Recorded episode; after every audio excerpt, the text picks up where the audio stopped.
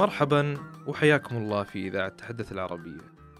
من هنا نريد أن نقول لكل عربي ومقيم في بلادنا باسم القانون تحدث العربية.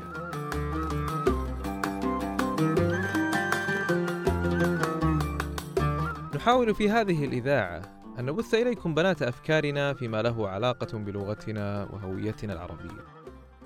ونشرح ولو بما قل لدينا من معرفة عن الأسباب والدوافع التي حامت ودارت ظواهرها في أذهاننا لسنوات عدة. حتى قلنا لها حسنا يكفي.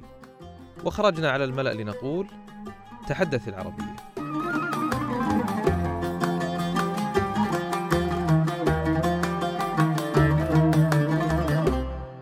المملكة العربية السعودية دولة عربية إسلامية ذات سيادة تامة.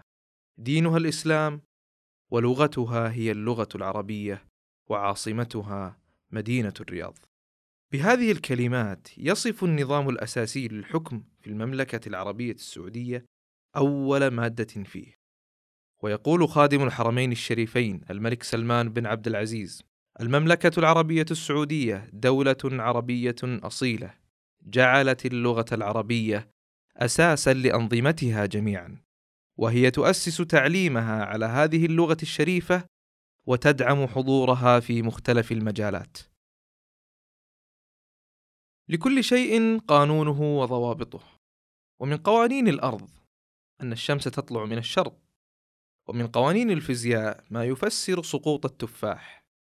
وفي المجتمعات يزع الله بالقانون والسلطان ما لا يزع بالقرآن. في هذه الحلقة ننظر إلى نصيب اللغة من هذه القوانين وما يزع عنها ويحميها من تشريعات. في البداية دعونا نسأل لما وضعت القوانين وماذا يحدث إذا اختفت؟ يحكى أن دولة كبرى تدعى بالاتحاد السوفيتي تفككت وانهارت وتلاشت أواخر القرن المنصرم. عمت الفوضى الشوارع وحطمت واجهات المحلات. حتى أن المناظر غير المألوفة كأن يقود المدني دبابة في طريقه إلى المخبز ليحضر خبز اليوم أو أن يعرض مواطن مدني مروحة عسكرية ليؤجرها على السياح أصبحت مثل هذه المناظر مألوفة لمن يراها. فلم يعد هناك قانون يمنع أيا مما سبق.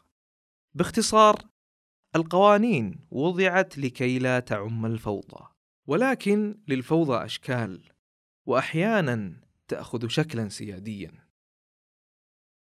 تتقاسم الأرض حضارات وأعراق مختلفة. ولكل سيادته على رقعته وما بها من شعوب وثقافة واقتصاد وقوانين. سيادة تمنع أي طرف خارجي من انتهاز أي فرصة للتعدي على شعبه وثقافته. واللغة جزء من تلك المحميات السيادية بطبيعة الحال. يقال إن علية القوم في فرنسا توجسوا خيفة حين انتشرت الإنجليزية عندهم على لوحات الإعلانات وعلى واجهات المتاجر كالنار في الهشيم. مرروا قانونا سموه بقانون توبون في عام 1994 للحد مما وصفوه بالإنجليزيزم وهو ذلك التحول الناعم إلى اللغة والثقافة الإنجليزية والذي اعتبروه بطبيعة الحال تعد على سيادتهم كدولة.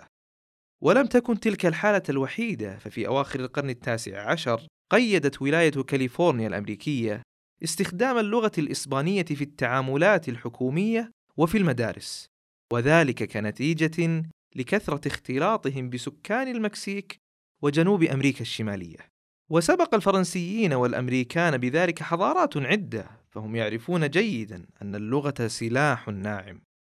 لا يلفت النظر عند التعدي مثل التسلل عبر سياجات الحدود أو رمي الصواريخ بعيدة المدى وقد يتجاوز في تأثيره وكفاءته كل ما سبق مجتمعا حين نرى النتائج على المدى البعيد.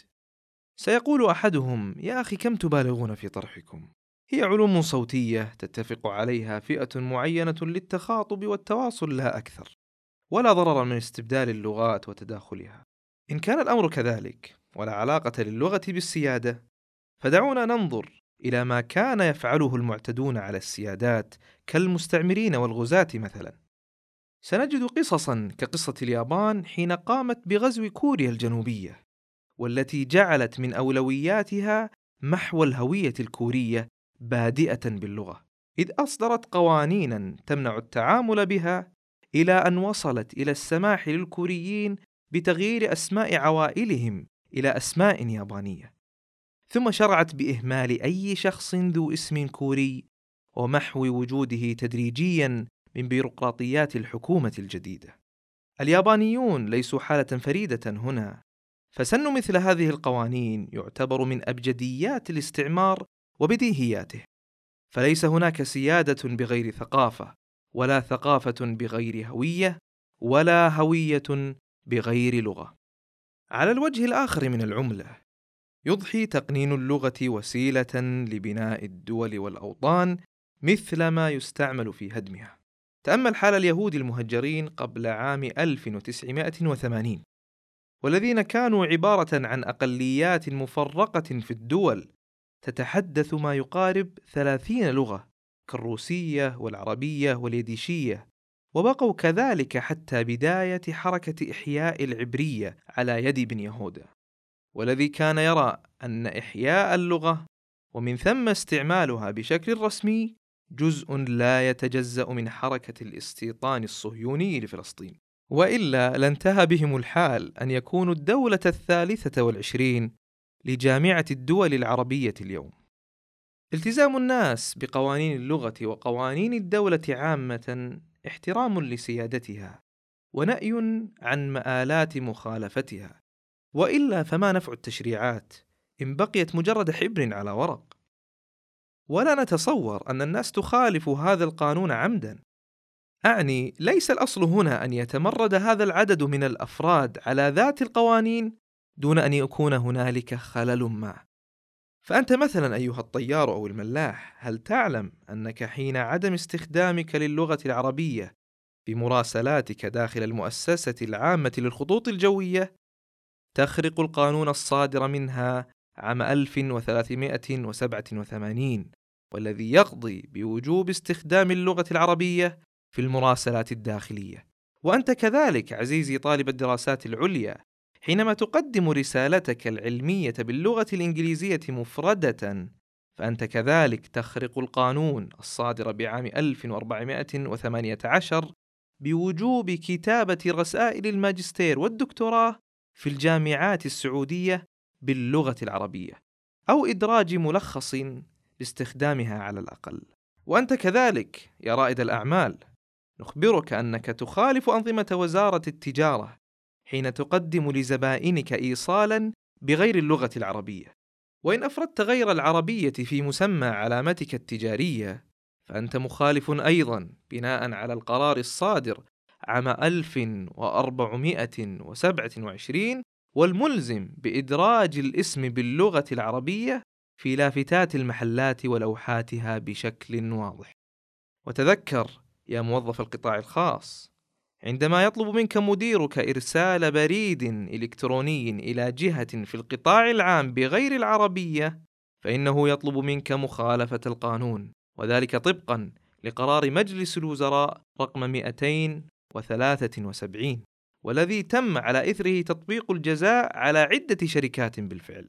ولكننا نعجب من جهات في القطاع العام تتواصل مع أمثالها بغير العربية. ربما لم يتصور المشرع أن شيئا كهذا سيحدث لكنه التسلل الناعم للغة. في البداية نقول excuse me للنادل وشيئا فشيئا نتخذها لغة رسمية بغير قرار ولا قانون. ونكرر ليس كل مخالف لما سبق متعمد ولكننا الآن لا نخاطبك إلا باسم القانون ولا يعذر أحد لجهله بالقانون. كل تلك القوانين وضعت لتحمي اللغة هنا في المملكة. إذ انطلقت منها فجعلتها في نظام حكمها الأساسي وعلما للدولة. ويصل إجمالي القوانين التي تعنى بحماية اللغة العربية هنا في المملكة لما يتجاوز 149 قانونا. مما يعكس أهمية تقنين اللغة كمرآة لسيادة الدولة على ثقافتها وقواها الناعمة. إذا فالسؤال المطروح هنا: هل نحن ملتزمون بالقانون؟ أيها المواطن، ما تركت عليك الدولة من حجة. أنت ونظامك ومجتمعك عرب أقحاح. لا تشوب ألسنتكم ولا أنظمتكم شائبة، فلا تكن أنت تلك الشائبة. وإن لم تلتزم بالعربية لرأي يجول في ذهنك جرب أن تلتزم بها لأنك مواطن صالح تحب وطنك وتمتثل لقوانينه. انتهت حلقتنا هنا. ولنا في قادم الأيام لقاء صوتي آخر نجول عبره في حياة الطفل مع لغته الأم. وحتى ذلك الحين تحدث العربية. في أمان الله.